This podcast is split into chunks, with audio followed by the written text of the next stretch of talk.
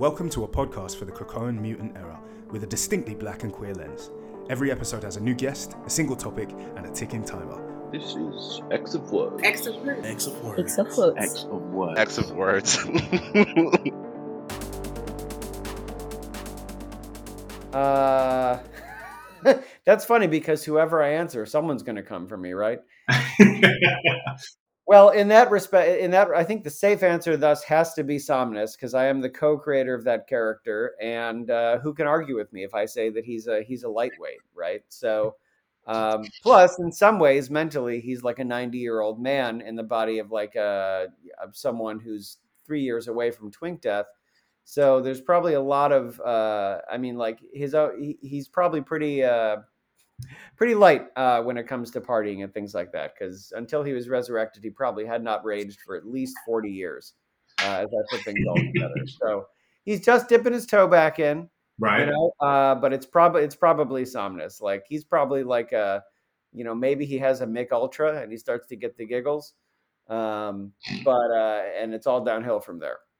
I'm adding three years away from t- Twink death to the Wikipedia page. Yeah, by it's by all means. I said it in an interview, right? So, and the thing is, characters, comic characters, don't age, so he will now always be three years away from Twink Death. Yep, yep, yep.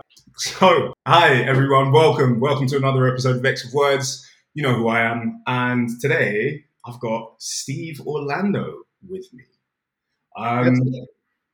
pardon? That's me. I am Steve Orlando. You know what? I will hand over to you. Go for it. Intro, intro. Tell them who you Yeah, sure. Steve Orlando, writer of Marauders, X Men Green, uh, the upcoming uh, Mutant First Strike. Also, folks might know characters like yeah, Wonder Woman, Batman, Superman. I know this is a Marvel podcast. Um, and of course, Scarlet Witch, which I'm doing right now, uh, and the recently announced Iceman. I always forget what people know. Coming up next, Astonishing Iceman, um, with uh, with myself and with um, just the killer team uh, for the Fall of line that's coming up this summer. So I'm all over the place, and and never mind, of course, countless originals and and and all sorts of things. Uh, if I sound uh, a little pretentious saying countless originals, I would just point to what uh, rent is in a major U.S. city, and that's the secret to my creativity. I like living and I like eating food. So uh, I, I'm everywhere, but right now I've been in the X Men office a lot, and I'm excited to talk about this stuff. Well, welcome. I'm I'm viscerally holding on to the question about Scarlet Witch because um, I I specifically see it as like a parade of women that uh, Magic would love and date and fall in love with, and have been watching every subsequent antagonist ticking off the list. Oh, and now you saw the Hex Finder design, and it only furthered your hypothesis, right? exactly. But but but but today we're going to talk about mutant prehistory. So strap in. We have ten minutes, and the question is: so what's happened to mutant history? And with that, I'm going to hit the timer, and our X starts. It's now. Great. Uh, well, so mutant prehistory. So mutant prehistory goes back to conversations I had with Jonathan Hickman when I came into the X Men office. Yeah. Um, and I mean, the short version is everything you love is still exactly what it was, which is always nice for people um, who are who are worried we've we've we've taken the the hacksaw to to continuity and such. Um, but now there's also more. You know, this is like Pedro Pascal. Life is good, but it could be better. Um, so now there's even more. Uh, and and what we did is we we sat down and we talked about this line in um, in the early X Men run. Well, John's early X Men run rather, uh, where we noted that Apocalypse was the first of the second generation of mutants. Yeah. Um, and and that's really where the idea to expand prehistory uh, for mutant kind came from, and create this kind of High Republic era for mutant kind that uh, gives us just 10,000 years of history to explore. And it started both with that little line in X Men and also an article I had we had we had come across. You know, it, I want to say either in the Atlantic or or the New Yorker, one of those types of things. Regardless, an article about how they're uh, very well in the real world could have been um, an industrialized society that was just as advanced as ours. Uh, and if it was over 2 billion years ago, especially because there's a massive extinction level event in our own fossil record, it'd be so long ago that there would be absolutely no evidence of it. It's not Hmm. like there would be fossils or buildings like we have with things that are old but not that old. There'd be nothing, and and that got our imaginations going. Um, and the, as to how it came about, we went around thinking, well, what is uh, mutant storytelling? What does mutant thought and, and mutant solutions really look like? You know, one of the big pushes of the Krakoan era in this book and every book has been sort of not doing things the human way, trying to invent new culture, trying to invent mutant thinking. You know, yeah. it, there's certainly an antecedent to how we think in the real world about queering concepts. For example, it's not the same thing, but there's there's um, a parallel there. Yeah. yeah. Let's not just do things because it's the way that we've always done them before. Let's question what can be questioned. So when it came to Threshold, it became what's the mutant version of history? And the mutant version of history isn't linear. Doesn't have to be. They don't follow the same rules that that we do as as humans and and in this case mortals, because of course we can't resurrect for the most part. Uh, and uh, and they can. So the question mm-hmm. became with these new constants of mutant culture, uh, you know, resurrection, and of course, I mean, time travel's been with X Men going back since the introduction of, I mean, since Days of Future Past, and probably before that, you know. Yeah. Uh, so it became how can we uh, talk about the mutant version of history and create something that's uniquely mutant, and and this became yes, it doesn't progress in a linear fashion. You have uh, everything that the characters you love are in fact the first generation that started with Apocalypse uh, or Selene. I'm not trying to start a, a, fire in the credit in, in the credits here or the comment section. Started um, with the meet people you thought it started with, um, and then grew into the present. Um, where then, yes, an end run was done, and we went back and created this pocket of extra of extra time uh, as a place where mutants could go in the future, as a place sort of an act of defiance to the current mindset, especially with what Orchis is doing of aggressive xeno um, um, phobias, uh, mutanophobia, mutanophobia, and and just xenophobia that is going towards mutants. Um, as Tempo says, you know, mutants have earned a place to live and flourish free of today's hate, uh, and, and, that's sort of where the impetus for Threshold came from. Uh, along with again this just basic idea: human history progresses in one direction, uh, if we're doing mutant history, it doesn't need to follow those rules. So how can we surprise people, and how can we aggressively challenge what they think of as things that that have to happen and must be? So I I, I really vibed with Arakko as a as a, and I think you'll probably know, like all the like all the people in X Twitter and all the writers probably know, is that like Arakko was very black coded, so it sits very very close to my heart. And so putting this further history was interesting. It was super interesting. And when we go back to Threshold, uh, I watch it and I love the fucking designs. I'm gonna swear, Steve. Uh, dude, I'm from Central New York. It's shocking that I haven't done it yet, so don't worry about it. I love the fucking designs back there. There's one guy who has like tentacles on his head that I'm obsessed with, and also now while I'm here um, with you, I would be remiss to not speak up for my friend and say that uh, by hook or crook, we need the plant-faced mutant back. so I love that everybody loved him from the first, you know, uh, from the first Krakoan Heroes. Um, I would love to get him back. You know, you can actually thank uh, fellow X Men writer Steve Foxe for the suggestion for that design. Um, but I, I, do like that he's taken on a life of his own. Um, and yeah, I mean, you know, the the door is open, uh, certainly for returns. Anyone can go back there. Cassandra is still back there, of course. So who knows what it would look like if people ever do come go back to Threshold. Um, but yeah, no, I mean, I, I'm happy that people liked uh, the hedge, the hedge-headed guy. Um, hedgehead. I enjoy hedgehead. Yeah, that could be his name. Sure. I like. Listen, I mean, it was the the idea was just to do again, like, I mean, there's a slight inspiration for the Threshold mutants to the more uh, I have a passion in my heart for the Earth X X Men that are very obviously like their powers are a little less useful, but they all are very obviously visibly mutant, and yes, and they have kind of like a sideshow quote unquote effect. And I always thought that was very cool. So if you ever see me get like uh, Dogface from there or someone into my books, now you know why because I just always love those designs. So there was kind of a push to make the Threshold mutants uh, again, well, all visibly mutant and and not necessarily as humanistic uh, in their designs. Uh, and that's something that I really liked about it as well. Going back, when you saw Threshold, there was a lot of visible mutation. You have a long running mutant population. You get more visible mutations as sort of X genes combine and overlap.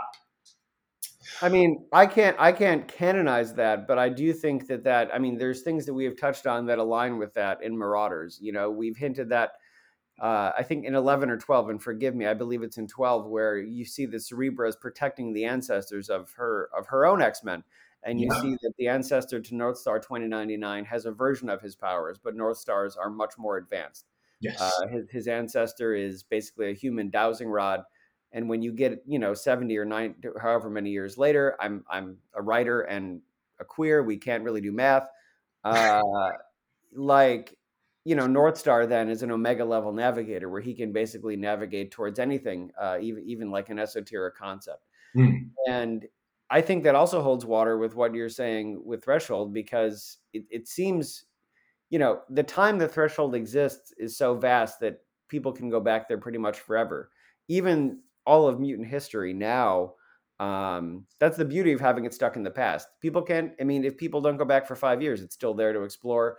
Um, but if you consider that they're they've been, it's a ten thousand year civilization before it's destroyed that's longer than humans or and mut than pardon me that's longer than mutants have been able to propagate as you just discussed in the present so i Hmm. think it does stand and we know that in threshold the dynamics are reversed there's more mutants and there's less humans and so the idea that as they procreate um, the, the mutations become more visible and esoteric i think it definitely holds water for me i can't sit here and say that that's a that's a that's a canon fact because Yeah. i've written, i've written the book but I love it, and I think it aligns with the things that we we were talking about.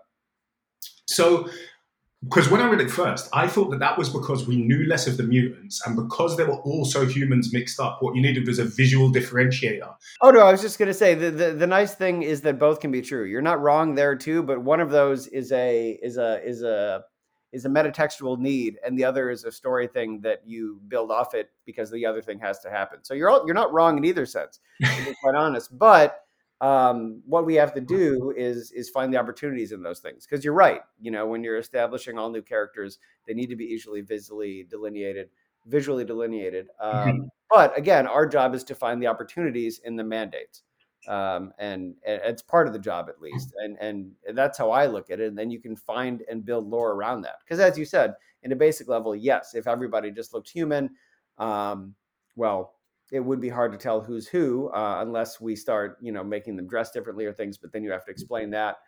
And you know, in the same way that, to be quite frank, like the reason there's less visible mutants in the in reality is the, just that uh, the scope of, of of of of marketing and thinking has changed in the 60 years since the X-Men were invented. The, Mhm. and, and you see more and more as time goes on. At the same time, the classic quote unquote characters were invented in a time where having wings was was weird enough. You know, in 1963 or 64 or whatever, having big hands and big feet, which was originally Beast's mutation. How how terrible! Imagine that a white man with big hands and big feet. To be clear, I love No Hair Beast. Uh, I, I gotta come clean, but I agree. It's it's it's not it like it's it's not that shocking. I love the video. I love the images back then of him where he would like. They decided his even though his feet did not look like hands, they could work like hands, which beggars modern science. Uh, and he would just like climb up the side of buildings by jamming his thick, meaty toes into the grooves of a building or something. Um, but I, I actually, I, I, I hate to put myself on blast. I actually just like every version of Beast except the one that is probably the most popular, where he is just a blue Wolverine. Um, yeah. So- and I don't dislike that either. I just, I just don't want him to have the Wolverine hair because I feel like that happened because that haircut was cool in the '90s. So? I mean, it was cool because Wolverine was cool, and he and then the second, the I mean, this is how marketing people think. If you, if you, you know, like you can only have one Wolverine, so why not pass that haircut around to give more people the rub? Um, but yeah, I think I think that um, I ca- I even like that blue furry version of Beast. I just liked actually in like the Pacheco era, his hair got long, and he wasn't and he wasn't sort of riffing off the Wolverine look as much. So I'm pretty I'm pretty good with most Hank McCoy looks. I do like his unified look he has now. I think that started in the Bendis era when Immonen made him sort of like a cat gorilla. I Um, was, listen, I was going to say there was only one, and it was Cat Beast. The only time I was aesthetically down with Beast was Cat Beast. I like cat. Well, I liked Cat Beast as well, um, but I can't say that I didn't like. I don't like the cat gorilla that came after. I'm pretty happy. I'm pretty happy in most cases. The current version, where like Abigail Brand is fingering his eye hole. Uh, that, there's a lot to unpack there, um, but uh, I know that Ben has a plan. Anyway, as I said, tangents they happen all the time. No problem, no worries. So back to Threshold. Okay, so one of the interesting things about Threshold was that it was a mixed human mutant society. And how do you think that plays in terms of mutant prehistory when so far Arakko was about uh, demons and and mutants and their role in oh okay that's oh, yeah, 10 minutes we can keep going. Yes. Okay uh, the, the Arakko law kind of set up mutants as this defending force as a frac as a fraction of the mutant population that had to step aside while defending you know the earth humans everything from this amenti invasion.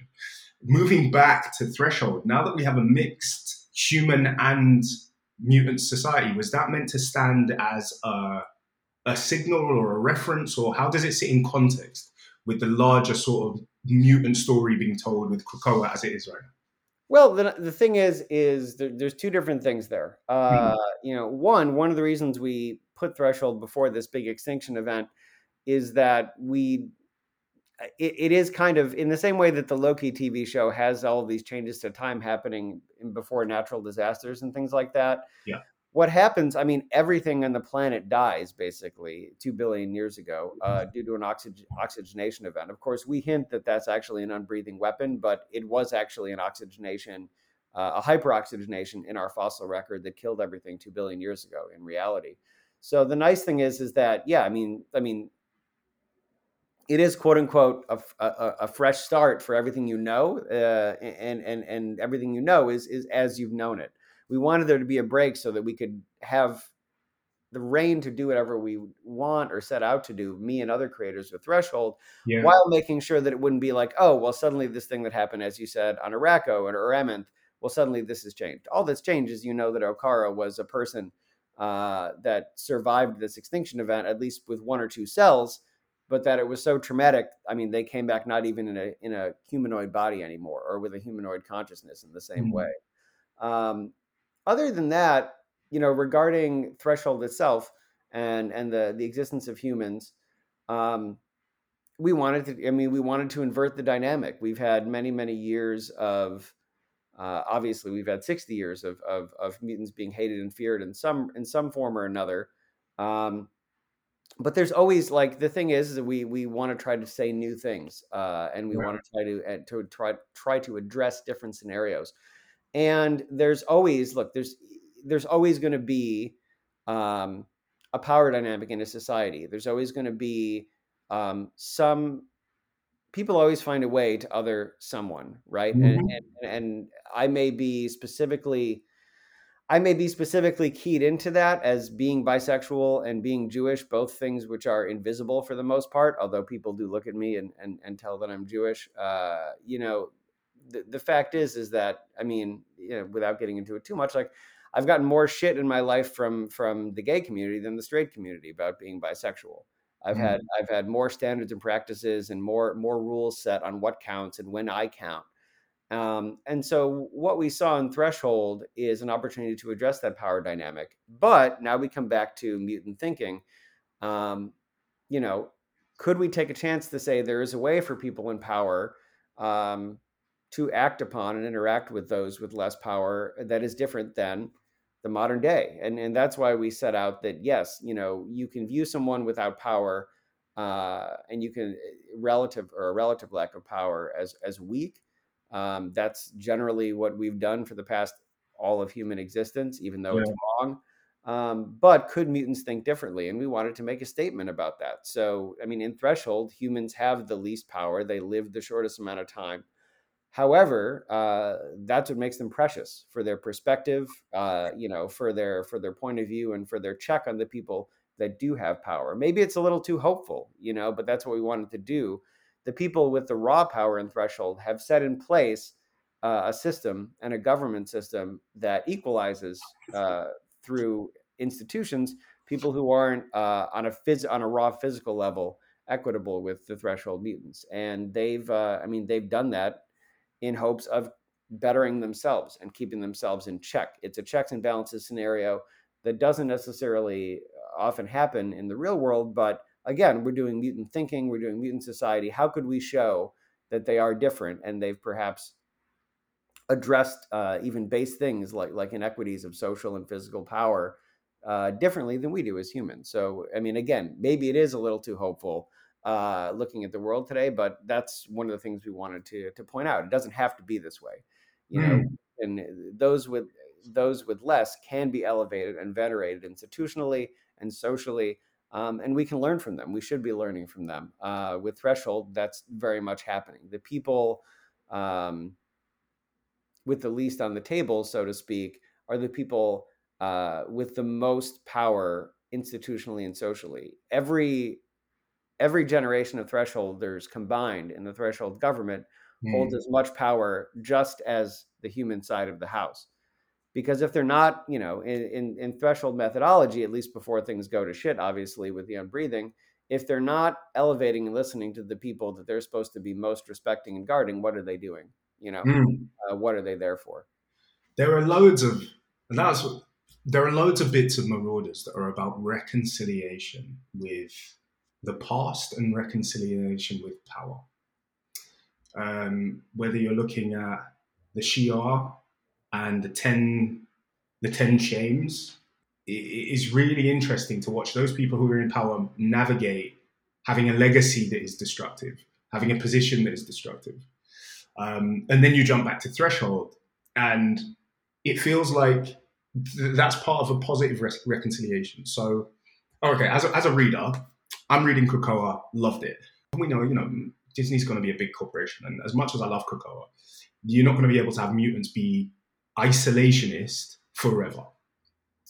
And so, going back to a history, and when we saw thresholds at a time when mutants and humans had actually managed to make it work, is that a concept that is then going to feed into the future of mutants well, to be quite honest, I mean, uh, I would, I, I would like it to, but at the same time, you know, we don't we don't know what's coming in the future, and you know, the, which is the biggest non-answer ever. But the future may not be written by the people doing Krakoa right now. so, mm. um, but at the same time, the the dynamic isn't. Uh, it's inverted in the present. So I don't know if that can work. Like the people that would have to learn from Threshold are the people that don't know about it, which is the tragedy the people that would have to learn from threshold in the present are the people that are in the majority and in power uh, which i mean I, I, suppose it is krakoa in that you know we got magneto saying we're your gods now. Um, but in a practical sense humans and, and of course orchis are still the, the in the majority here and, and they're and they're not acting upon mutant kind and other marginalized people both uh, of, of, course, uh, real and and fictionalized marginalized folks like mutants and humans, they're not acting on them with the same grace that you see in Threshold. So, if anything, I think there's tragedy there, in that the people that need to learn the most from it are the people that will never see it. Exactly, and I think like as much as I'm I'm watching this Fall of X thing with a lot of like trepidation because for me the thing that should justify Fall of X is for humans to make such a land shift that the, the Krakoa isn't a need I think a lot of people had a lot of yeah, yaki yaki yak. and you look in the dictionary, you'll find yaki yaki yak is actually like a scientific term. but people had a lot of it for Krakoa. And I like the sort of uh, the, the, the, the, the, the unpacking of that in the early early pages. But at the same time, it was a necessity. It was a necessity. I think something like Krakoa is a natural reaction to uh, Sentinels legislation. Um, and you're right. I think humans would have to have a massive land shift. Where did that was that a theme when when you were writing? Did you build in any sort of Easter eggs or anything that you wanted picked up moving forward? I mean, you know. Uh, well, I mean, there's a couple things going on. You know, like first of all, like Marauders was a rescue book, and we do see them doing traditional rescues. But at the same time, much like with Threshold, the question became you know what and you see the characters interrogate this on the page but it also this was the question in the room like what does rescue mean when you're not bound by the same uh by the same rules as as as mortal humans you know does, i mean and so yes this is largely a book about rescuing your own history that's been erased mm. um, from the people in power Um, and and that by definition means yes, we're going to be reckoning with the past of other of other groups. Um, I think that the thrust is about how you deal, uh, and this is going to be about crack, and this is about Krakoa too.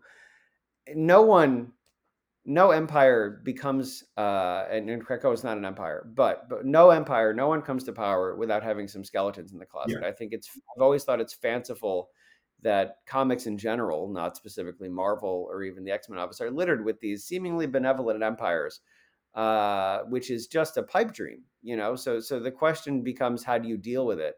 And you can deal with it like we've seen, uh, like we've seen uh, Xandra do, um, uh, which is to say, accept it, um, and broadly speaking, uh, institutionalize reparations for mutants, which is what she does.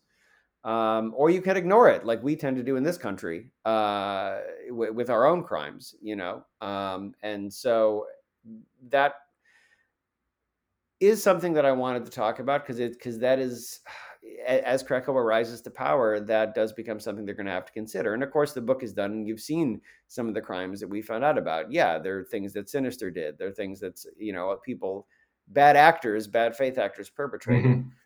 Um, but it's never as simple as the people in power make it seem. So um, I wanted to uh, address that as best we can. Th- This is a book about how we reckon with our history, um, whether it's talking about the Shi'ar, whether it's talking about mutant kind.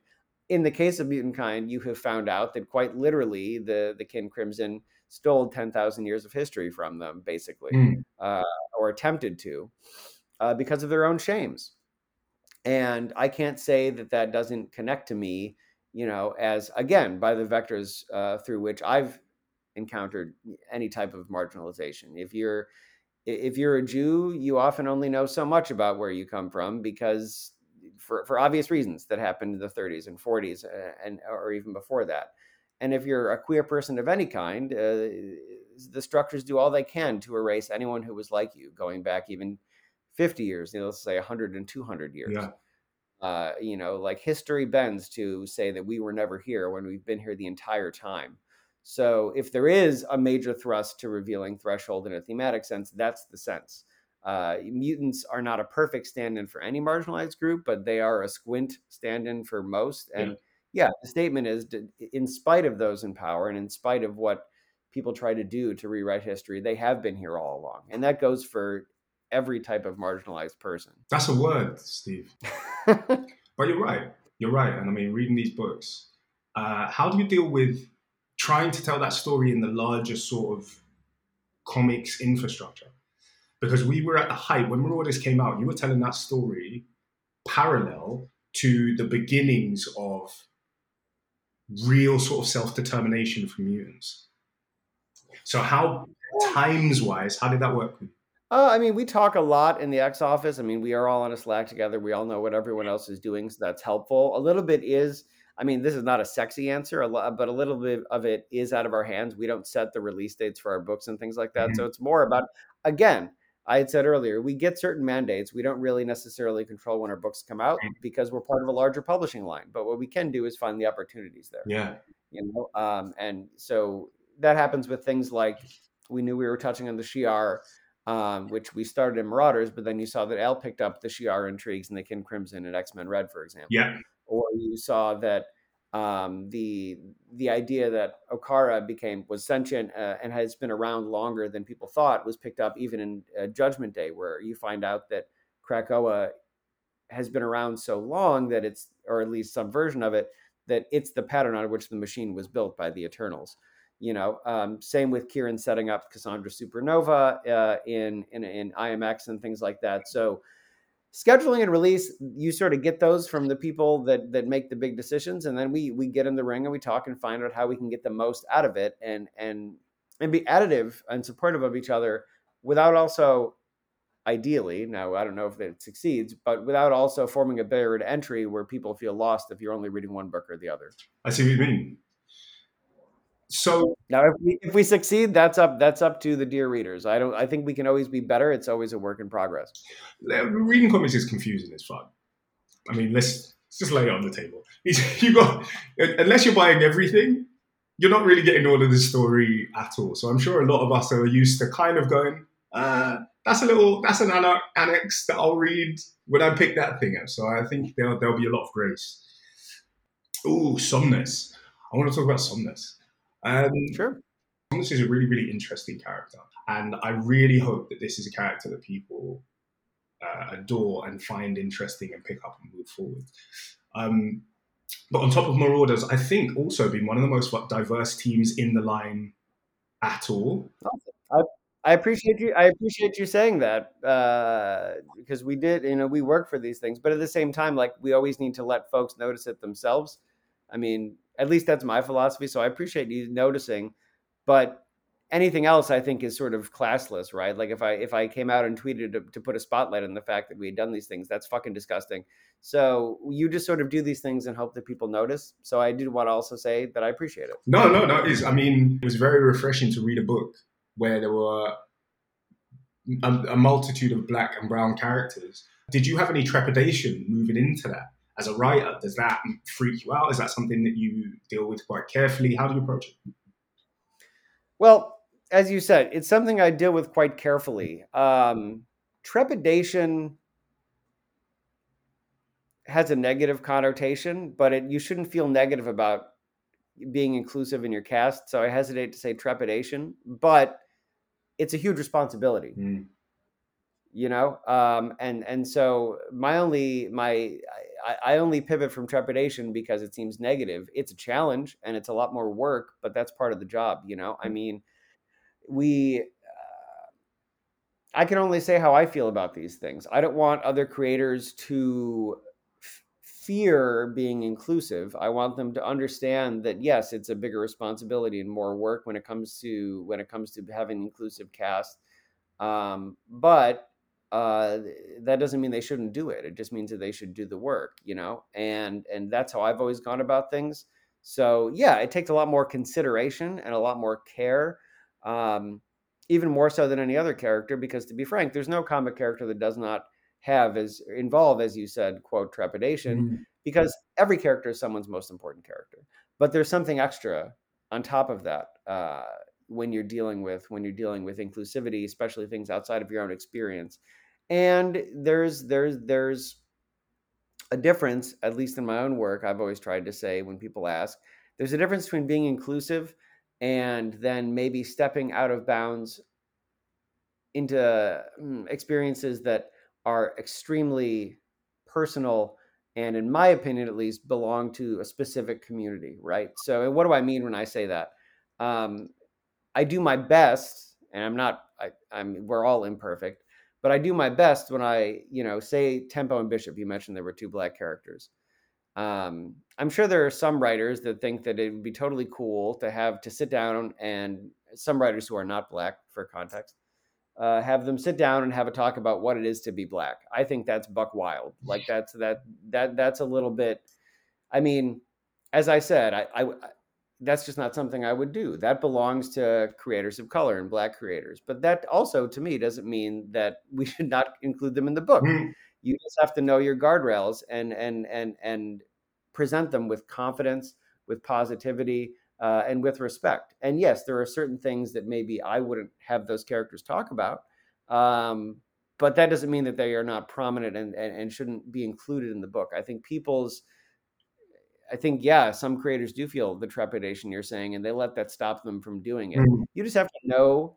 Uh, yeah, I don't can't believe I'm like quoting The Rock here, but you just have to know your role. uh, and and that is to present these characters with love with respect and with passion and yes understand that m- there are certain things that maybe you should veer away from but one of those things is not putting them in the damn book where they belong exactly and, and i said trepidation and i sort of injected my perspective on other writers that i've seen talk about this debate so uh, thank you for flagging that because that wasn't something. Oh, well, no, I mean, but it's but it's real, and the thing is, I think that there's there's an ego and there's a privilege to certain. Uh, I mean, certain creatives, and I say certain. I'm not like shading a specific person. I really do just mean certain creatives.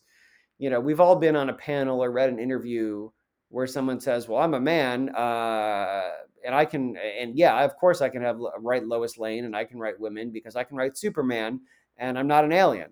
And I remember I was on a panel with uh, someone who said that once, and another creator of mine who himself was uh, Latino in background said, "Yeah, but the thing is, is that women are real." Yeah. Uh, which sounds obvious uh, because it fucking is, but the the point remains. I, I think what's important is perspective uh, and self awareness when doing these things. Um, One hundred you know, and, and and and to admit that we don't know it all. I don't know it all. I can only do my best. And when something has gone awry, even if it's unintentional, you got to handle that with grace.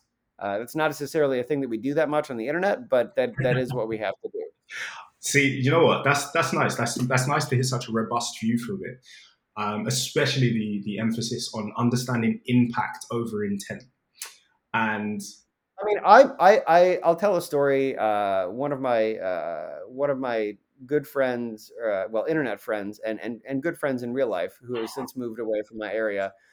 When I was back at uh, at the other place on Justice League of America, mm um, I it was really important to me that Vixen was like the co-leader of the team. I would have had just had her be the leader, but again, there are mandates, and one of them was Batman is one of the leaders of the yeah. team. So, um, but in my opinion, first of all, like how would I mean Beyonce? Beyonce should be who Vixen is in in the Marvel universe. Mm-hmm. pardon me, the DC universe. She's a billionaire. She's a self-made billionaire. And, and and on top of all those things, and she's a fashion icon in addition to being a superhero and a businesswoman. But on top of all those things, I sat down to write Justice League of America, and I realized that um, uh, Mari had done everything that Bruce Wayne had done, while not inheriting a fortune and being a black woman, um, and having watching her parents die in individual times at two parts of her life. She'd done everything and achieved the same exact thing. She'd become a billionaire but from scratch with all of those hurdles in front of her. So I felt it was just shocking to me that she wasn't more prominent within the DCU. And the, to bring it around to the, the, impact that you said, there there is a point here. I know I tend to ramble. Uh, I asked my friend if I could get one thing done because even as a creator, I only have so much power. I'm not in charge, uh, and if you push for things too hard, you just get fired. Yeah. So if I could get one thing done with Vixen, knowing how much a lot of people looked up to her and, and identified with her, what would it be? And um, she said, "We'll give her natural hair because her hair has always been drawn terribly and it's not accurate." Mm-hmm. And so that was so. So rather than going full force at the office with a laundry list of things, this was my one thing, and we got it done. And to the now, with you know now like seven, almost ten years later, it's still canon, and now it's in toys. Now it's when she appears in TV shows. Now it's when she appears on covers and things like that.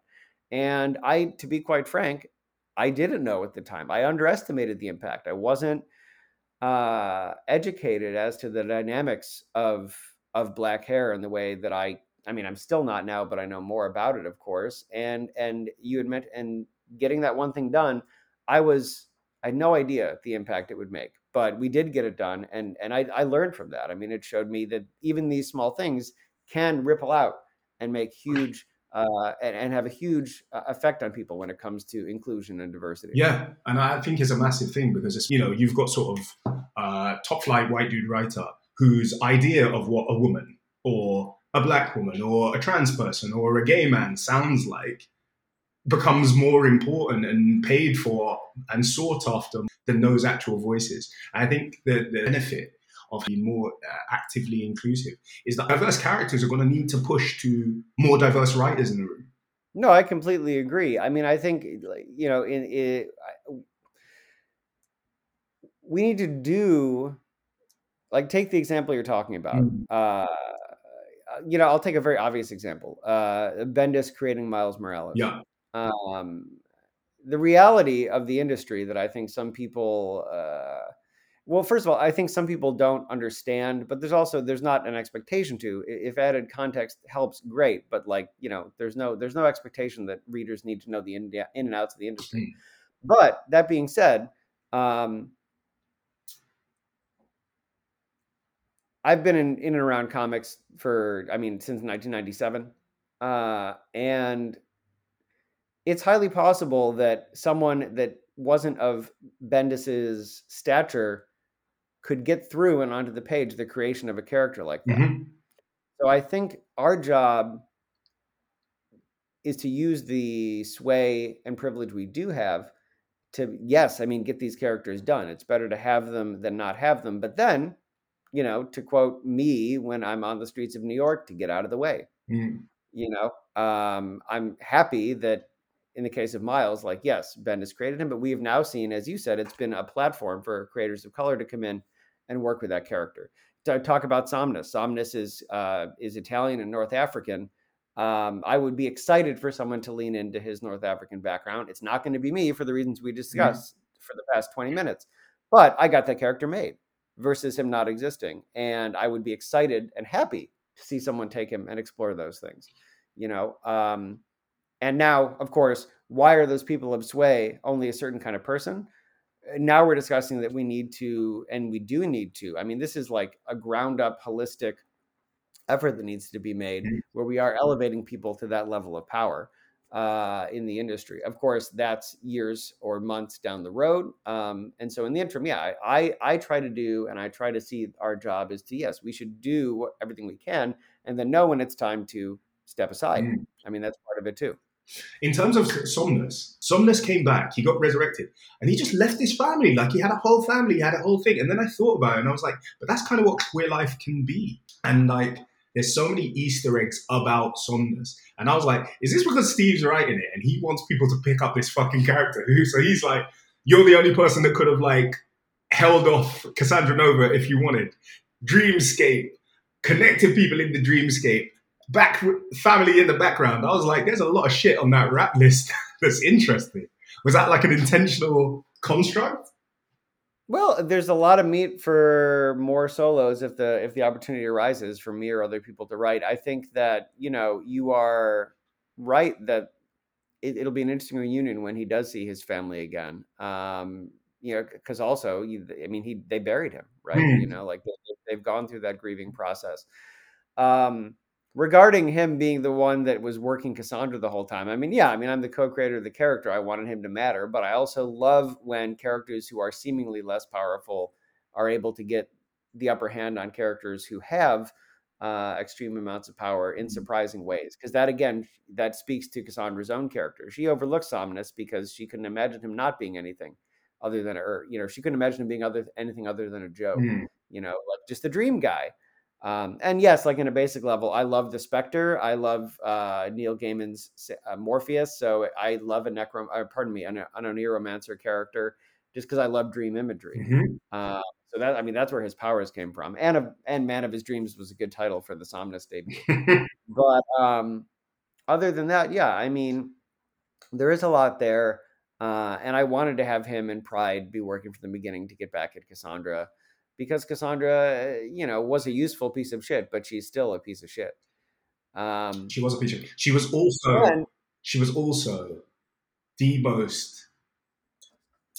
Like, like you know, that there's a there's a sort of evil gay part of your soul that rejoices at characters like Cassandra Nova, and particularly when she grabbed Psylocke's psychic dagger and shoved it in her own head. I went, oh no, I like her. Oh yeah, no, I she was my favorite character to write. I mean, Somnus is like, you know, I just started rewatching the first season of the Fargo TV show with my boyfriend. Yeah. He's never seen it. And she's actually a lot like Billy Bob Thornton's character, Lorne Malvo, because he's evil, but he also does not I mean, he he could social norms don't even enter his mind. Mm. So he will say things to people that entertain you and that yeah, you get you get catharsis out of. You wish you could say. And there is an aspect of Cassandra that's like that. There's no sacred cows for her. She doesn't care about Apocalypse. She doesn't care about Charles. She doesn't care about anyone really hmm. besides herself. It's not, or, or rather, at least she doesn't value their opinions. So there is a joy to writing her, even though she's a gen. I mean, an attempted genocidal maniac and somewhat successful, um, because she will walk into any room and say whatever she wants. Uh, and and and who what and in a vacuum, of course, who among us doesn't want to have that personality trait. Yes, like it's the it was the it's the self possession. She's got conviction. She's like she's horrible. Like I, what happened to her definitely had to happen, and I'm glad that there were consequences, and I'm glad she's in a hole. But at the same time, she owned her shit so fully. And I think you know, to be honest, like it's it's good that she's not around because there are things that are coming, even things like Sins of Sinister. I mean, she doesn't really. I mean, you can write the scenes in your head, but you know, she wasn't there to solve that, uh, and she doesn't care about the Quiet Council. You know, like she doesn't care about Sinister. Wouldn't be in the hole. You know, she would just atomize him and and th- you know, or something, or throw him into space and rip his molecules apart. She doesn't care. And she doesn't care who says not to do it. Nice. Um, and there are things going forward too that that might be helpful for that. But of course, as you said, she had to get her comeuppance, and she had to get it in Marauders because Kate can only work with the person that killed her uh, father for so long. And to be clear, you want to talk about Easter eggs? That is a subtle X Men First Class reference. I mean, I I don't I'm up and down in that movie, yeah. but I do love where Magneto. It's very humanizing where he's talking to Kevin Bacon, and he says, you know, I agree with everything you just said. Unfortunately, though, you killed my mother. yeah. And yeah. And mm-hmm. that's kind of what it all comes down to for Pride too. Like Cassandra was helpful. They couldn't have saved Threshold without her. They couldn't have defeated the Shi'ar. She did all those things and she had quote unquote reformed, but she still killed Pride's dad. So there's there's some beef that is forever. And I think that that's very. I mean, it. You know, it, it makes me sound sociopathic to say so, but broadly speaking, it's closed-minded. Like, like there, there's probably more utility if Cassandra was around to defend Krakoa, but it's a very humanistic decision to, again, like go back to our personal drives and getting revenge for a lost parent um, is intensely personal. Well, and also I I, like I enjoy stories like that because um, it shows you that mutants haven't become fully, totally I- idealistic or ideological, and I think those are the things that you connect to the most. And I pray, I pray that a couple of jobs get done before the inevitable fall of Krakoa which is, and I say inevitable through gritted teeth, because if it was me, we'd be doing this for another 10 years.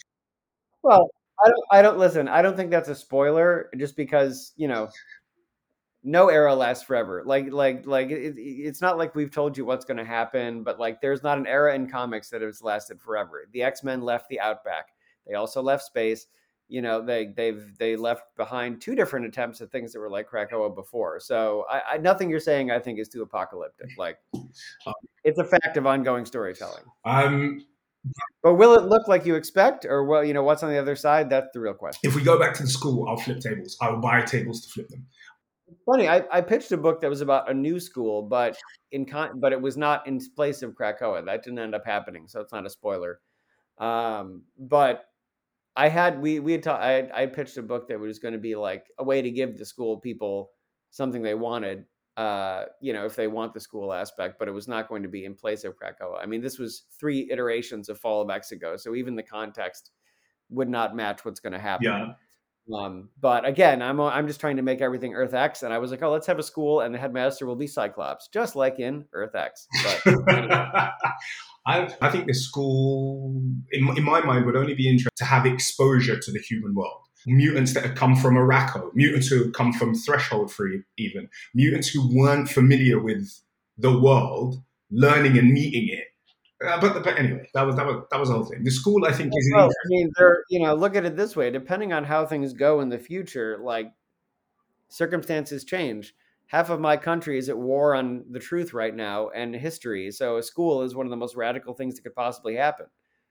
Um, so context matters as to where we as to where the books end up and that's not like a secret spoiler i'm just saying like right now the idea of a school that actually teaches the truth about human history would be extremely radical mm. so a school that teaches the truth about mutant history uh, and mutant kind would probably end up being pretty radical too, with the right with the right angle, of course. Yes, uh, yes, because I w- I wouldn't want to feel like it was a destruction of all the footholds and the and the freedom and the space. I wouldn't want mutants to go from Krakoa to retract to the school oh, grounds. You know, if the school enters as part of one of the staging areas of mutant life, I I love. But um, just because like I hate I hate that brink of extinction shit. Like I really, you know what? In, in fact, let me wheel it back. I can be hyperbolic at times. Um, I strongly dislike it purely because you get out and you see all these people giving creative license to do whatever they want. And largely, all they could do was speculate on how close they could get to killing it. And I was like, well, this where's do you know what I mean? Where does this go? Where's the imagination? Where's the stretch in this? If you see a marginalized group and you, all you can imagine is how better to cut them and ruin them and drive them to extinction, is that outside of the paradigms we've been taught? So I agree. Let me say that, uh, like we, like I, I mean, I think the the beauty of resurrection is that you know we're we're done with the the suffering mutants narrative, in the same way that as queer people, you know, we're we're hypothetically done with, oh, you get a movie, but at the end, Jake Gyllenhaal gets his head caved in with a tire iron. Yeah. Uh, the other, the thing that crossed my mind though that again is fascinating and again I'm, I'm i'm coming to you from america where we're circling the drain but like you know right now you have forces in in many states trying to act like all of the marginalization and subjugation you're talking about didn't happen Yeah. Uh, and so i don't have an answer to that but i i again i i don't know it feels i agree with you and i immediately thought of well at the same time like if you're in florida you basically can't me- i mean you can't mention in the textbooks they want that like jackie robinson struggled because he was black it just says he was a great baseball player Mm. so I don't actually have an. I, I agree with you, and then I don't have an answer as to what that means for the future when the push in the real world may continue to be to erase the fact that these struggles ever happened. I don't have an answer. It just popped into my head because I do agree. No, I, I hear you. I totally hear you, and I agree. I think there's definitely a function for making sure that historical dynamics are remembered. But I think my thing also was that we were never told a very broad story. We, we were told a very specific history, and to only remember those things, I think, is limiting. You know, Oh, absolutely. that's why I love what we have now because there are so many different types of imagination and so many different territories and questions we can ask. And actually, I think that's a good segue into X Men Green, which you, I know you wanted to talk about. And where do you stand on the Hellions' hypocrisy, which I've made up right here, right now? But basically, why is it mutants like Nature Girl are not in a Hellions esque program? Well, so the specific answer for Nature Girl and the characters in X Men Green, you know, I came on uh, and we wanted to unify everything that had happened beforehand. Yeah. Um, and so what we did is basically make what you're describing into an opportunity uh, because you're right. Uh, and, and you've seen characters like Magik when they're talking about the fate of Curse, whose powers aren't her fault. Um, these people fell through. I mean, this became a book because of what had happened before Mhm. about people who fall through the cracks that they shouldn't have fallen through Yeah. uh, specifically Spider Girl and Curse. Now, uh, Nature Girl, uh, is it because of Curse's wish or not? One way or another, the version we have now it doesn't. I mean, she doesn't see herself as as mutant or human. She sees herself as as this this animal creature that is is above either humanity or mutants. Mm. Now, did she get there because she was ignored and wasn't respected? Uh, that's that's entirely possible.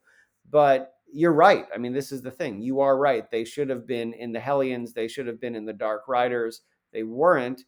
Um, and all we can do, because these are all things that happened before any even X Men Green started. In the case of Nature Girl, Mhm. uh, you got to find the opportunity there. And this is why this becomes this. I mean, X Men Green is a tragedy. It's gonna be. It's gonna be right uh, clear with you. Like I'm writing it as a tragedy Mhm. she shouldn't have, i mean curse shouldn't have been so desperate to find a friend that she would fundamentally alter nature girl's perspective from something that was positive into something that was broadly speaking toxic Mhm. Someone who's hitting an oil rig to avenge the earth but pouring millions of or thousands of gallons of crude oil into the ocean Mhm. um, all we could do i mean we, we we wanted to build something off of what was there and you're right these are people that should have had guidance and you know for for reasons that are in the ether before any of us started this book they didn't get it. Mhm. so we had to find story there and it is a tragedy for the reasons you're saying. You know they they should have been helped uh, they should have been given guidance uh, and and and and comfort but it didn't happen. So now we sort of deal with uh, what comes next uh, and it looks different for spider girl it looks different for curse and it will look different for nature girl uh, continue to as things go on Mhm. um, I mean, I- with what she had done, like I, I do find her to be a tragic character. That's that's the. It's it's heartbreaking because we know that she is morally speaking in the right, but because of of what Curse did to her, she's incapable of not making things worse. Mhm. Every time there's every time there's an off ramp, she can't take it, uh, and, and and thus it becomes a tragedy for me. And that's how I I sympathize with her incredibly because we'll never. I mean, how will she be able to get on the right path?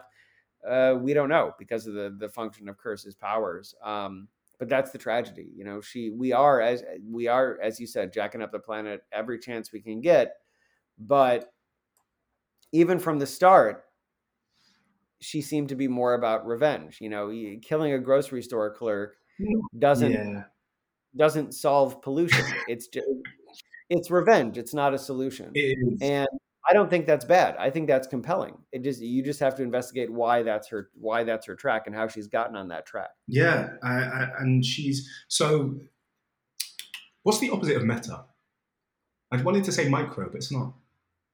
oh i don't know I love that you said I don't know with such easy conviction. Like I was hundred percent sure you had the answer. uh it's mesa Huh? It's Mesa. I just looked it up. Okay, so uh, Nature is somebody who is like meta yes, meta no. In the grand scheme of things, do I agree with you 100%? Absolutely. Some of the finer steps you're taking towards that goal, I agree on. Not great. And her and she is very powerful, by the way. Like I'm eh, like in, in the issues, and, and I'm going to be clear with folks. Uh, we work so far ahead on X Men Green. I do sort of forget what has hit and what has not. Mhm. Um, but I mean, I th- again, it shouldn't be a spoiler that she's going to have a showdown with showdown with the X Men. Uh, and I mean, her, her powers are quite vast, especially when she gets jacked up on or juiced up with the anger of the whole planet, which you'll see. Like she kind of hulks out towards the end and becomes and reaches her like, for lack of a better term, like her Super Saiyan form. Um, and she takes on the whole team. You know, she is a powerful character. It's just not uh, pe- people haven't really thought uh, in the past, uh, perhaps, as to the extent to which her powers go. But she can do a lot, and uh, it, and for the reasons you say, she is connected intrinsically to the planet. How that sets up such blurred lines with the X Men as well, because if hurting the planet, if she's connected to the planet and hurting the planet is hurting a mutant, and then you've got people like Nightcrawler who are bringing back humans through resurrection. So it feels like some overstepping of certain sacred rules by mutants are. No, uh, no, you're you're describing the reality. Not everyone. I mean, even when you write, I mean, you this is these are the things that I think have made Krakoa more and more quote unquote realistic as time goes on. You can write rules down, but that absolutely. I mean, we all know that the rules don't apply to everyone in the same way. Uh, you know, we when Marauders started, there were folks who were up in arms because Cassandra was just like carving up Krakoa for fun and removing like glands and organs from him, and it was just pure sadism because she enjoyed feeling bad as much as she enjoys feeling good. And people were saying, "Oh, well, you know, Melter gets thrown in the pit for melting a rock, but you know, Cassandra Nova doesn't get thrown in the pit for not respecting the sacred land." Well, yeah, because everybody's terrified of her, and because the rules are never applied equally. Like Mm. they're what what's what is seen i mean it's not inconsistency it's a reality to the world you know uh and that's been that that's that's the way it is with uh with us out here outside of comics and the more it's like that the messier it is i think the more real it is.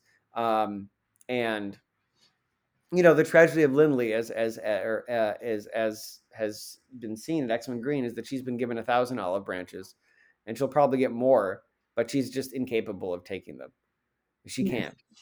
Um, and her friends around her can. I mean, I think I, I the, the- thing that most moved me, I don't, I'm not here to suck my dick too much about my work, but like, I really identify a lot with the Spider Girl character. There's a there's a scene that's already come out where she tells Nature Girl, you know, that she she joined up with her because they have both been, uh, you know, kicked to the cur- curb by Krakoa. They both do want to get back at the people that have hurt them but she realizes eventually that the difference is that she wants to not be angry someday and she doesn't think that li- that nature girl ever wants that like how do you heal in a situation where the harm is still being inflicted and, and i don't i don't have an answer for that at all but that that is No. like the and i yeah and i think that Lin Li still has something of a by definition like a human's perspective i mean she does have a connection to earth that is going to become extremely literal by the end of the series but at the same time i mean to be quite frank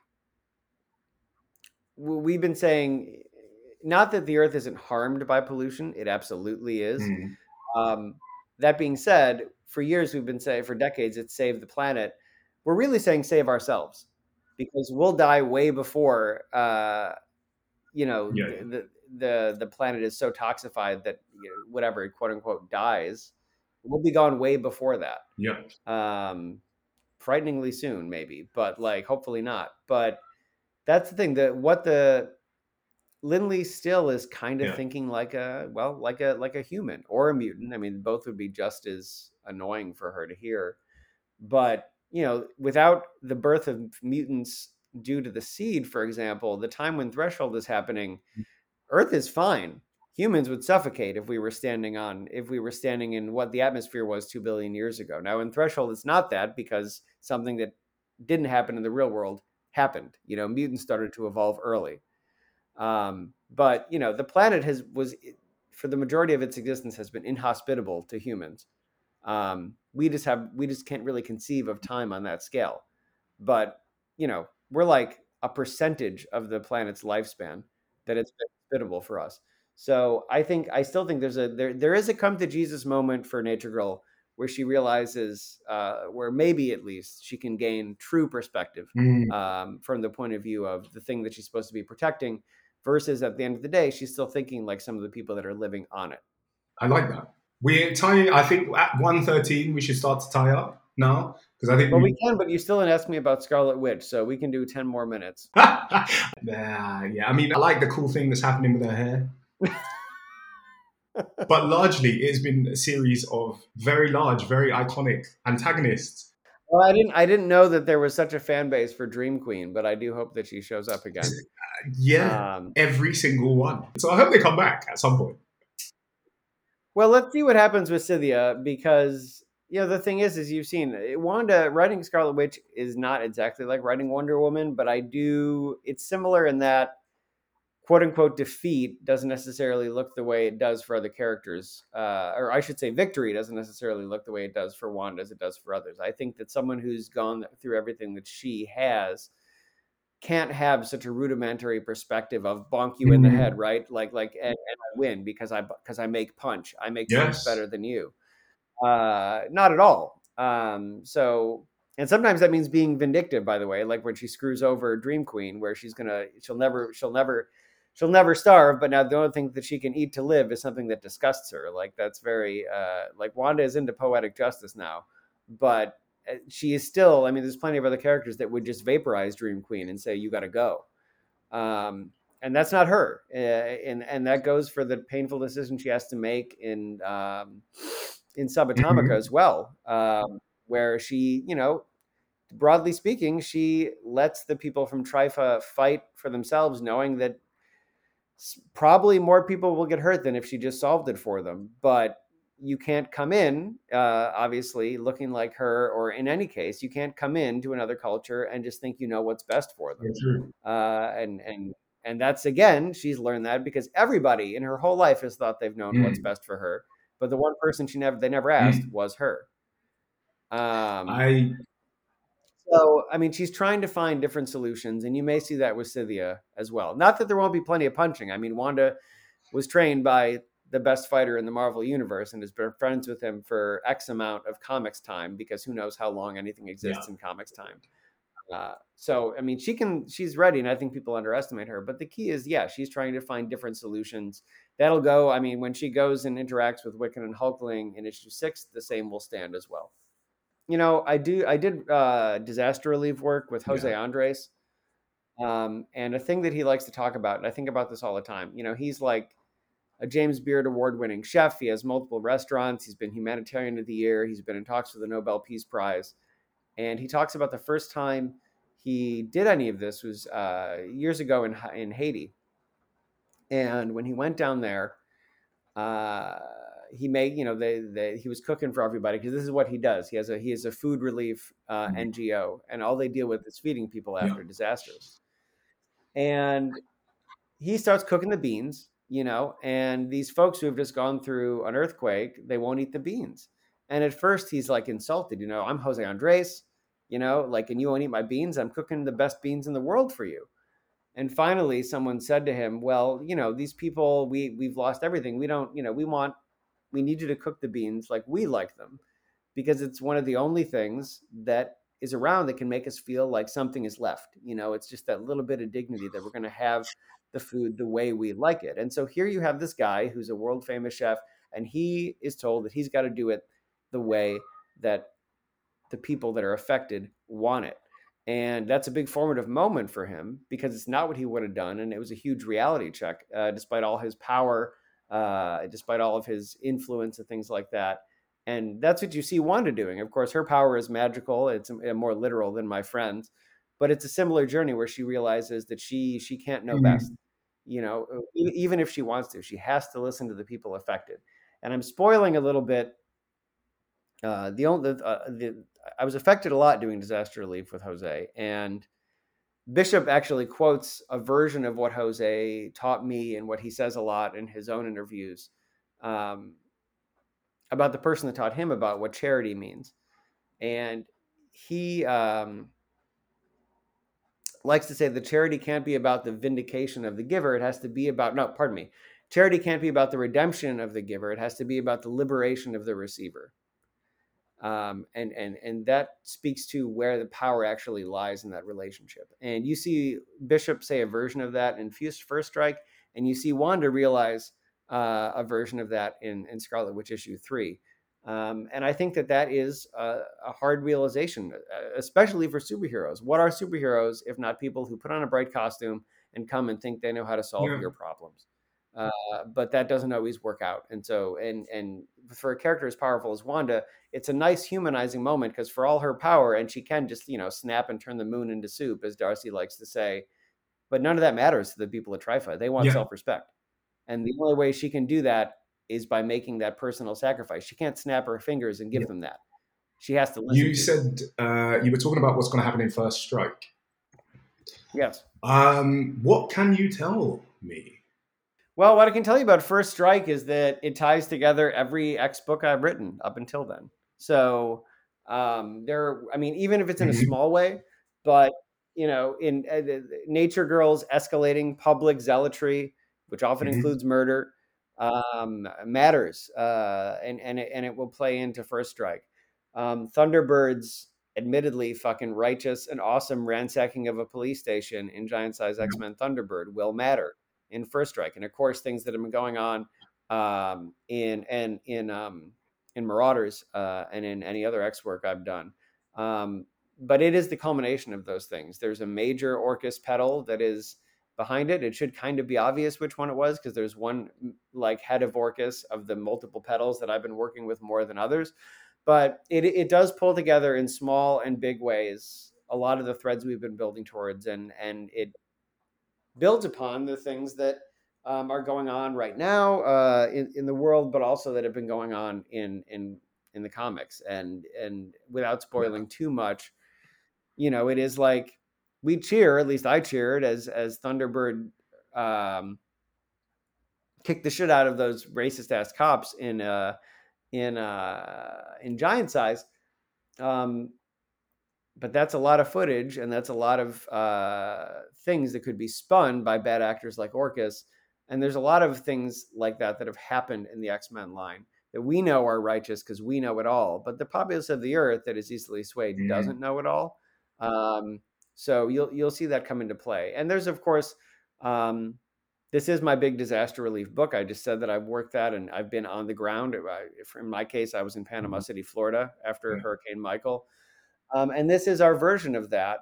Um, but it's also a combination of mutant thinking because there is a massive, massive attack in Milford, New Hampshire. Shout out to Milford, the granite town. Uh, and it's not unlike what happens in something like Civil War or something like that. But the difference is now we're dealing with mutant thinking. We're doing dealing with mutant humanitarian humanitarianism, and we're dealing with mutant relief. So the big question becomes, you know, how much more can they do? Um, I mean, I wish. I'm just gonna I'm just gonna quote a non-spoiler line that Bishop says because it sums it up better than I can ramble on this call. Um, and I guess if you can see the reflection of the comics in my glasses, there'll be spoilers. I I can't see it clearly, but thanks. but it, it it sums up it sums up the point of view when he's talking here. Like, you know, you're talking about the laws of Mhm. Krakoa, and and and actually, this it, thematically it really does tie together. Even what we're talking about with Threshold. Um, at one point, he says, you know, obviously we know something bad happens, and Krakoa shows up. Um, and he says, well, they came, you know, whether whether a mutant was behind this attack or not, they came uh, even before they knew what really happened because it wasn't about them. Uh, they, they came because if, well, if we as mutants can do more than humans, we should do more. Uh, and and and it's it is about them sort of realizing that even when it comes to things like relief and disasters like this, they're not bound by human Mhm. constraints. So yes, a terrible thing does happen, but they're also able to deliver and quote unquote fix much more once they break the bonds of what would be perceived as a human limitation uh, when it comes to disaster relief. So you've got your hand on both sides of this. How does that feel? Do you guys do you guys coordinate like Orchis petals the same way you coordinate mutant characters? Uh, we do, but we also all have different interests, right? So you know, the the narrative slash propaganda petal of uh, Uh, we, I mean, effectively has been under my thumb from the time, not from the time it was introduced, but from the time there was a face given to it. You know, like we, like folks knew there was an Orchis petal or pardon me, a narrative pedal before we even, I even joined the X Men office. But the plans weren't solidified until I came in and we started to figure out who's behind these things. So, it, so it does work with you know what our interests are and things like that, and it's nice to see things come together.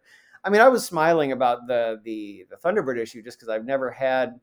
It's probably one of my favorite things I've done. You know, it's one of those times when we're talking. We spent a lot of time talking about Mhm. inclusivity, and it's one of those times when it all went right, and it doesn't always happen. You know, um, I mean, I and I can lay it out for you why you know why I'm especially proud of that. We had first we were talking about well, you have to be in the room to try to Mhm. affect the change. I'm not a native person, quite obviously, um, but I was there in the room to advocate for the fact once Thunderbird was going to come back in Trial of Magneto, that something had to be done with him. Um, and I was there to say that if something is going to be done, like I'm happy to co-write with anyone, whether they've done comics or not, but we need to get a spotlight on it. We need to use actual, at minimum, a native Yeah. co-writer. Uh, and, and here we have. If I wasn't there, I never could have brought up working with Nyla Rose. Um, so suddenly I'm in the room and I can bring up and get the approval with editors who also agree with and, and push forward inclusivity, do the work to get the approval to reach out to Nyla, herself a native trans woman. Um, and and and of course she instantly gets comics because she's a pro wrestler uh, and she understands the style of storytelling. Um, and then on top of that, we were able to secure a First Nations artist in David Cutler. So it it and- tell a story that was bolder than I would have told by myself. So we bring it all around. I was able to broach it, but it's not about me. It was about getting Nyla uh, and getting David on the Mhm. creative team um, and and helping them tell the story they want to tell in the best way possible. And I'll be quite honest, a lot of things that were said in that book were things that you want. Again, let's bring it back. Trepidation. It's all becoming circular. There are things that, ha- were I to be the writer myself, at minimum would have been said differently in that book, or that wouldn't have been said, um, because I don't necessarily know if I. I mean, I would. I. I don't know if I would have felt comfortable. I do know I wouldn't have known if Yeah. they were authentic. Um, but here we have the people to put that in place, and we have things like, you know, I think about when when Thunderbird goes into the co- into the co- uh, the uh, the police station and the and the cop out front, the intake one, the desk sergeant says, "Well, horse parking's in the rear." When I saw that in Nyla's dialogue pass, I was like, "Holy shit, that is some fucking that is some racist shit," and I absolutely would not have written Mm. that myself. Uh, I wouldn't have felt like I knew if it was real or Mhm. enough or not. I would. I mean, he would have said something shitty to Thunderbird, but it Mm. wouldn't have been that that's a perfect example of what having folks that are from those backgrounds can bring you. Um, and there's a there's a thousand stories like that in the Thunderbird issue. I'm incredibly proud of it. That one just comes up because when I got Nyla's pass on Dalek, I was like, "Fuck," Yeah. you know. Um, and and there are many things like that, you know. Um, there and it just goes and it goes to what the perspective of uh, you know different people's perspectives, even things that we all think are good. Like uh, I would think it's fair to say a vast majority of folks thought that Krakoa was. Uh, well, I shouldn't say that. I know there are people who didn't like it. Um, a lot of folks seem to like the idea of Krakoa and think that it's a wholly positive thing. You know, when you think about it being uh, uh, a, a place just for pick your a marginalized group, uh, an exclusive space. Um, but it's relatively unique the native perspective. And so from that, like you have this guy Thunderbird who comes back, who you know America has plenty of exclusive places for native folks, and we Yeah. treat them terribly. Uh, you know, and so you have a unique perspective that you can get almost nowhere else, not just from the character, the creators behind the scenes, but from the character on the page to come back having been gone and immediately see bullshit where all these other people see virtue. You know, he says, I came back and these two white guys made themselves, or uh, pardon me, and these two white men made themselves uh, an island, and or, or rather, they made themselves a reservation and called it an island. or Yeah, something. yeah, like I read that was. Yes, I read that. and and you know that's the virtue uh, or the the luck of having that character and the people behind it with the confidence to say that that would be an Exactly. And there's so many times where you read mutants and you can see that that confidence is lacking because what they've done is they've siphoned in mutantdom to sort of replace their existing identity. Like there are a lot of characters that become mutant instead of black. So all the things, and then you you can see that they're trying to have a proxy conversation about the real identity here, but they don't feel like they're in a position to do it. So they've used mutantdom as a stand-in, and it's all a bit it's all a bit weird. Yeah. I mean, in a weird way, and I can't believe I'm going to say this, but I mean, what we're talking about is that like people forego Mhm. intersectionality. Uh, they, they, but in a weird way, it's kind of why I love that the character Omerta exists, even though he's a giant homophobe. Like, I'm not going to put him on an X Men team, but it's a real moment that, oh yeah, you could be a mutant and still be Yeah. a super homophobe, or you could be a mutant and still be racist. Like these things are You possible uh, just like in the real world. Now, I'm not going to put fucking Omerta on the team, and I'm not going to give him his flowers, but I'm glad that character exists because it's a reality. You know, like let's not act like a character like Nightcrawler, who's incredibly religious, wouldn't at least have a journey to come around to characters around Exactly. being gay. That's not to say he wouldn't figure it out, but to act like he would just instantly get it by virtue of being a mutant, absolute horseshit. Um, but I'm really looking forward to First Strike. It'll be really interesting to see mutants pivot into being sort of benefactors. Well, or try. I mean, uh, you know, it's all about building on what's there. You'll see what happens at the end. But like Xavier says at one point, and Xavier's totally like he's feeling himself for better or worse, clearly in this era.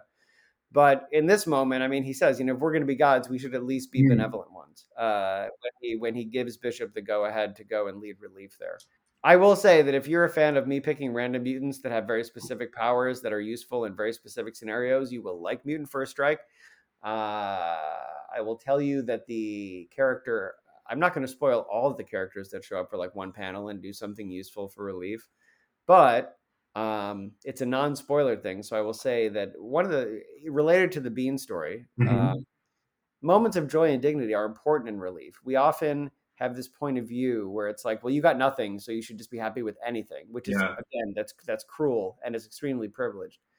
Um, so like things like that matter, even if they're not like you know, giving someone a warm cup of soup isn't going to rebuild their house, but those two things are not mutually exclusive. yeah, And so, look, ice cream shows up. The character who can turn himself into literally, he can turn himself into ice cream. yeah, Um, and there's just one panel that I actually think is really beautiful because all he's doing there is, is he's in the food relief line and he's giving kids whatever ice cream flavor they want out of his hand.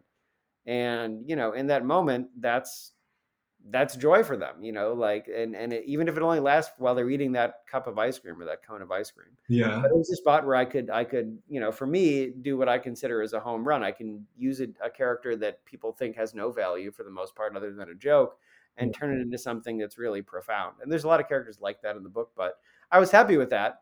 I mean, it, I mean, there are two characters that can turn into ice cream. I will say, like, soft serve, soft serve, and I, I literally started thinking of a cir- circuit. yeah, it's not soft serve because I don't want to show someone pooping ice cream out to give it to kids. Yeah. There, still, but the point remains like I, I'm, I'm ex- it's, it's not a big panel. It's not a, it's not a spoiler panel, but I think it's a really profound moment because yes, that that mutant who no one thought had value still Yeah. has value, and and and a very specific value that helps people in a time of need. But anyway, that was another rambling thing, so I'll get out of the way for so you can ask your question. Is it more gross to eat the ice cream of a man who becomes the ice cream or a girl who poops out the ice cream? Well, we do hint. We do. We do hint. No one's ever gone into detail about ice cream's powers, so I do hint that what he actually does is turn the raw proteins he consumes. Well, I mean, the same way that we use proteins to make our bodies.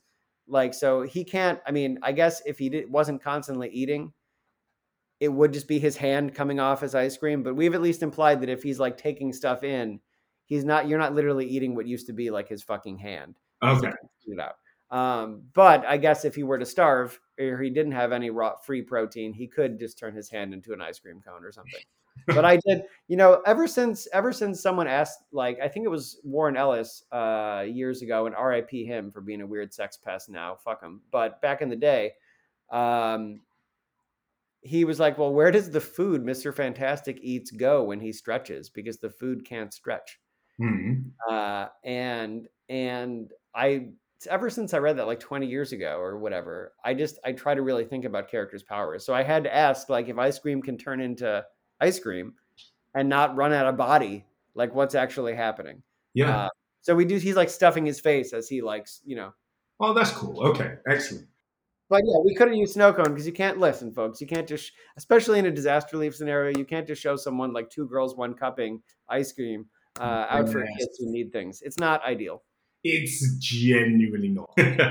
okay. Uh, tell me how you would write Somnus revealing he is now three years from Twink Death, young, and a mutant and gay. Oh man, it, it's hard to pick. I feel like, but it's got in his case, there's got to be like it's got to be like an awkward joke, right? uh, I mean, he's Canadian, so maybe the first three words are "I brought poutine." It's hard to tell. Oh, that was my last question. Iceman. Okay. Is the Iceman book going to expand Bobby in mythos in in terms of ability? Uh, yeah, I mean, it, it's very hard to talk in specifics about Iceman because uh, the events of the Hellfire Gala are big. Mm. Uh, it's not out yet. Um, I will say that the events of the Hellfire Gala mean that everything you're saying will be true. He's going to have a new location, which we did. I mean, we say uh, the, the announcement does say he's going to be set up. Uh, he'll have a fortress or uh, in or a stronghold in Antarctica, the coldest and most remote place on the planet. He's right at the North Pole of inaccessibility, which is, or pardon me, the South Pole of inaccessibility, which is one of the three South Poles, um, and it is the one. It is the one that is literally the f- most inaccessible point in Antarctica. Um, he, will have someone there. Uh, that'll be revealed in issue one, uh, but we're holding off on that. And his his style will by necessity change. The world after the Hellfire Gala is going to be a lot different, and I, that I mean that's not my stuff to spoil. You'll see very soon. But yeah, he'll be using his powers in all new ways, um, and he will uh, he will have still remain incredibly powerful and be doing these godlike things. There will be a new limiting factor that relates to the Hellfire Gala, but he's still going to be doing all of the Bobby stuff and Bobby stuff that you probably haven't imagined yet. You know, like he, what the issue will be that he can't always do it for unlimited amounts of time, which will Yeah. make sense after the Hellfire Gala. But uh, he he'll still be doing all those things. I mean, he has an enormous palace that's populated with his drones in uh, Antarctica uh, for himself. That's you know, he, so he's already he's already on his way. Um, but it's all the Fall of X books are tough because I want to say tell people so much more. Um, but man, like we can't like it'll all make sense after the gala, and I hate being one of those people that says that. But yeah, you'll be seeing him do new shit for sure and fighting new villains.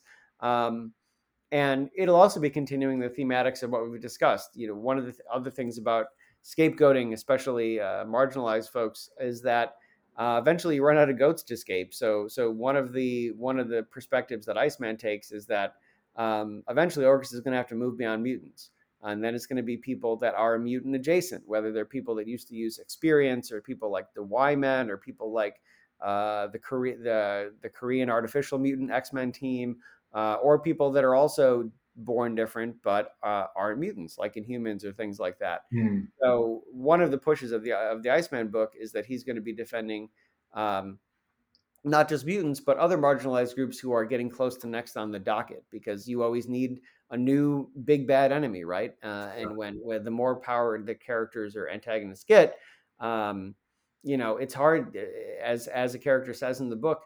Um, you know, people uh, people cheer. You know, look at look at back in the day. People cheer. Um, uh, I, what are they called? The Friends of Humanity back in the day for going after mutants, right? But if they ever really won, eventually they would run out of mutants, but they would still want to be cheered. So they would have to come up with a new big bad and the Yeah. new big thing to fear. So so there is Iceman is still continuing the thematics of Krakoa. But yes, as a solo book, where he's going to be doing some some truly wild shit in every issue. And That's you know, cool. Also, and, and I was being a bit facetious before, purely because I think Bobby is strung by the same sort of um, constraints that Storm always was. Yeah. Effectively, she's an they Storm, Bobby to a greater or lesser extent, Magneto. I think sometimes because he's limited by the availability of metal, but like they are sort of scaling down and doing something very small with their powers to sort of make the ensemble work. I mean, yeah, give me a Marvel Max book and I'll write Iceman uh, where he freezes all of Wolverine's body, and when he tries to move, all of the meat just rip, rips off and falls off, and he's just like a skeleton on the ground, right? Um, but I can't do that in Iceman. That's not in our content rating. Um, but no, you're right. I mean, Storm especially. There's a moment in First Strike, and and Al and I have talked about it too. I think he did a version a, a version of it too in Red. Um, uh, you all you have to do, much like Nature Girl, is really dig into the, the power of nature and the environment to know that Storm can obviously do a lot more than shoot rain and shoot lightning at people. I mean, when I was doing, I, I unfortunately this again keys back to when I was doing disaster relief, but that was a hurricane. And you would be driving around just seeing houses that effectively blew up from the inside because of rapid changes in, in air pressure. yeah. And the storm can basically just look at something and make it blow up. So, you know, um, the onus is on us with all these characters, all the all the ones you mentioned there: Magneto, Storm, Iceman, any Jean Grey, uh, Yeah, right. Yeah, Jesus. Wanda. Any of them is to find new creative uses of their powers and try to think outside the box. Yeah, and, and and even find new places for them to be because there are so many teams sometimes when you read it, and there's one person in that team, and you go, that person could have done this entire thing alone. Well, that's why Firestorm can't affect living material uh, because otherwise he would just always win. Now, of course, well, I don't want to get into that. Whoever wrote that, like they actually say organic material, but he affects organic material all the time. What they really mean is sentient beings. Yeah, Um, I mean, many things are organic but not sentient, and he turns. I mean, if he can turn something into a plant, there's no reason he can't turn a human into a plant. But this is not my TED talk about why Firestorm's powers don't necessarily. well, Steve, all right, uh, we can tie up. Thank you for this um, very, very unexpected at times wonder through X characters. Thank you, everybody, for who's been listening. I've been Ash. I've been Steve Orlando, and this is X of Words.